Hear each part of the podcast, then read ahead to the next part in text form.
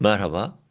BIST 100 haftanın son işlem gününde günün ilk yarısında 2400 zirvesinin test edilmesi sonrasında sert satışla aşağı yönlüydü.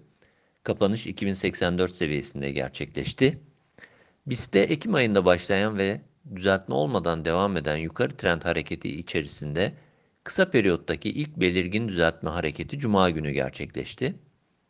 Yaşanan geri çekilmeyle endekste kısa periyot için belirttiğimiz ara destekler altına inilmiş olsa da belirgin zayıflama bölgesi olarak değerlendirdiğimiz 2050-1950 bandı üzerindeki hareketin korunuyor olmasına da bağlı olarak hareketi kısa vadeli düzeltme sınırları içerisinde değerlendiriyoruz.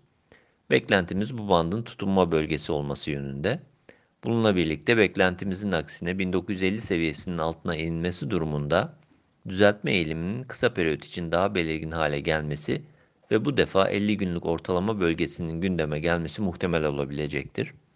Endekste 21 günlük ortalama 1962, 50 günlük ortalama ise 1777 seviyesinde bulunuyor. BIST 2250 seviyesi üzerine geri dönüş durumunda ancak saatlik periyot için yeniden belirgin iyimserlik ve olumlu teknik görünüm sağlanabilecektir.